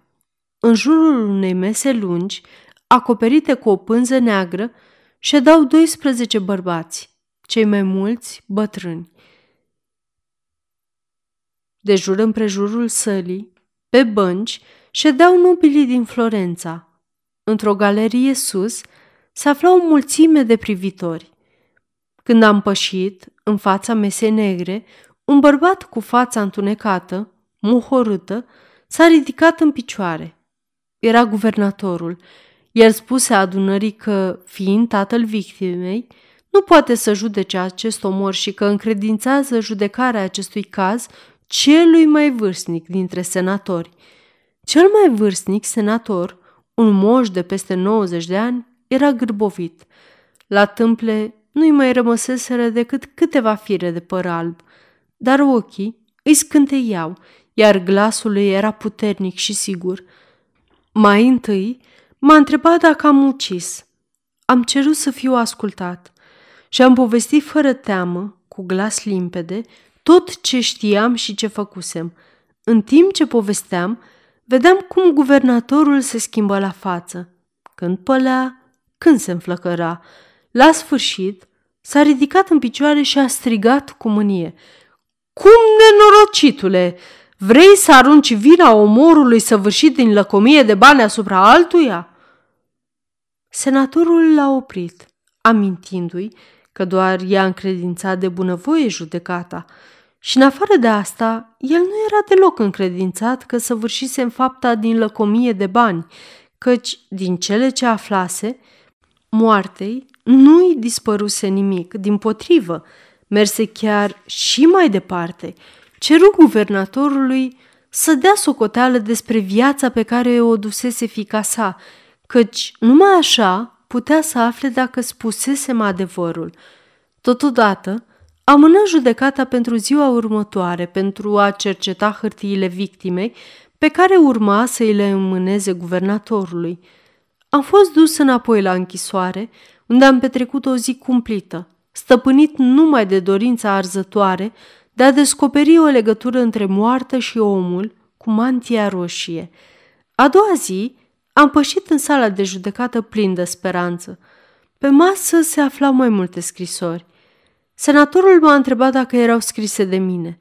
Le-am privit și am răspuns că sunt scrise de aceeași mână ca și cele două răvașe pe care le primisem. Senatorii nu au ținut seama de răspunsul meu zicând că e posibil să le fi scris eu pe toate, căci semnătura de pe scrisori era fără niciun dubiu un Z, prima literă a numelui meu. Scrisorile o amenințau pe fica guvernatorului în legătură cu căsătoria ce urma să aibă loc. Guvernatorul se pare că dăduse niște deslușiri stranii în privința mea, căci în ziua aceea am fost privit cu mai multă neîncredere și asprime.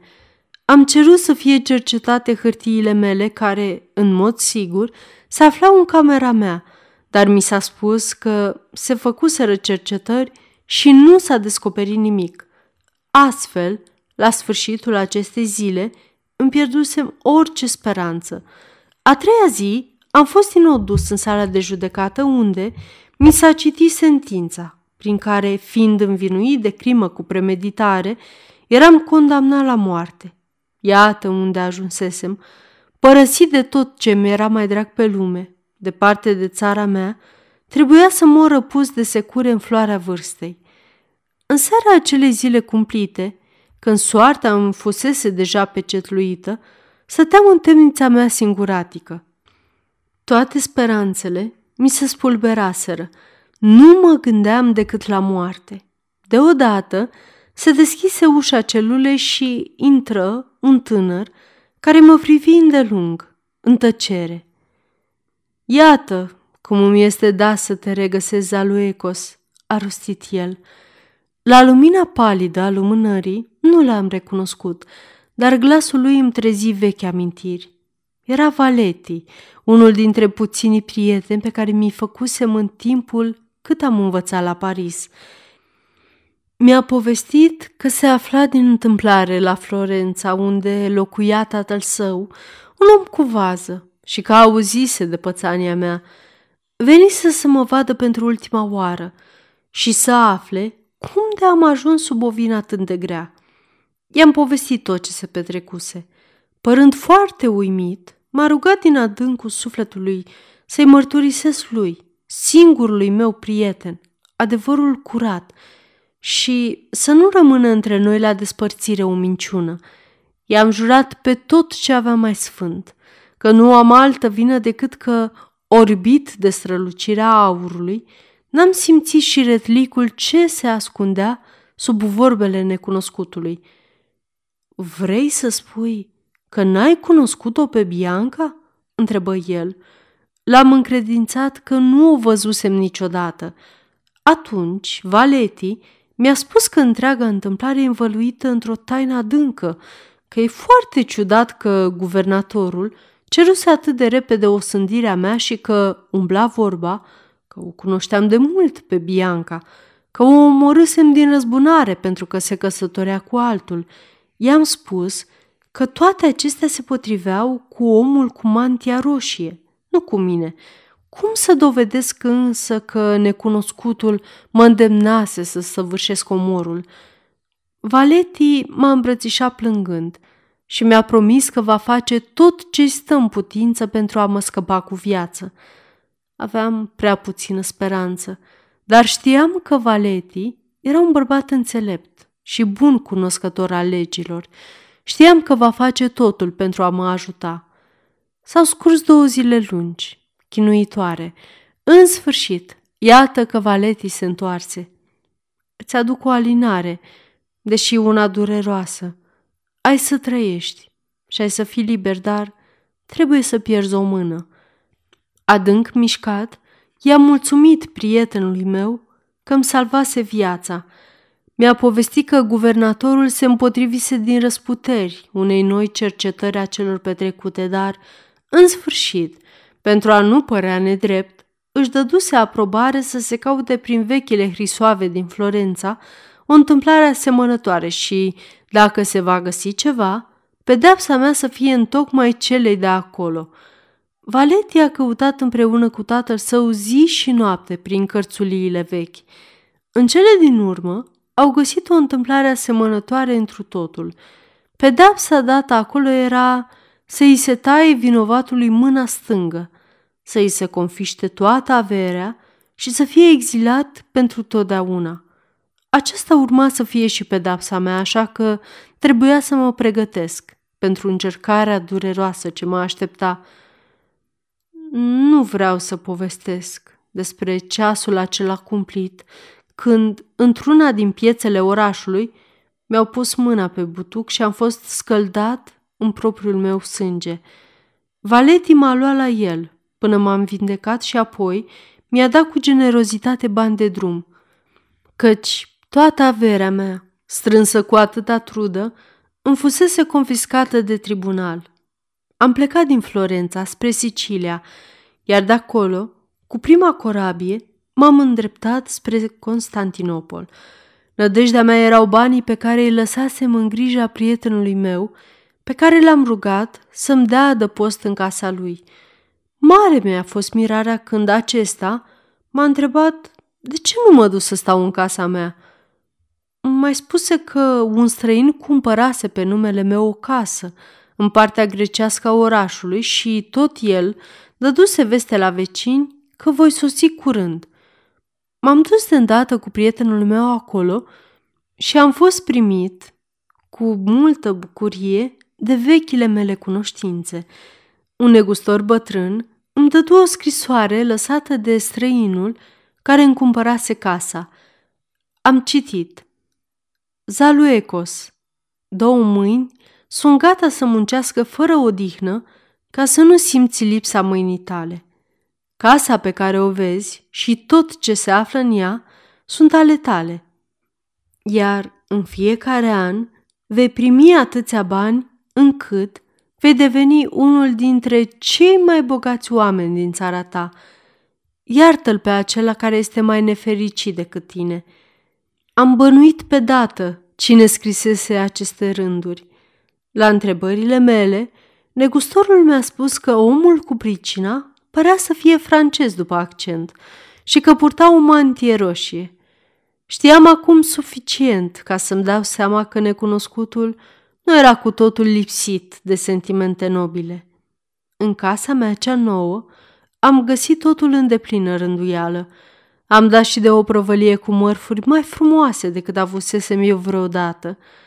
De atunci au trecut zece ani. Din când în când plec în călătorie cu negoțurile mele, mai mult dintr-un vechi obicei decât din nevoie, dar pământul țării în care am cunoscut atâta nenorocire nu l-a mai călcat niciodată. De atunci primesc în fiecare an câte o mie de galbeni, dar Deși mă bucură că nefericitul străin e un om mărinimos, darurile lui nu răscumpără durerea din sufletul meu, căci veșnic va trăi în mine amintirea înfiorătoare a fetei ucise. Sfârșit.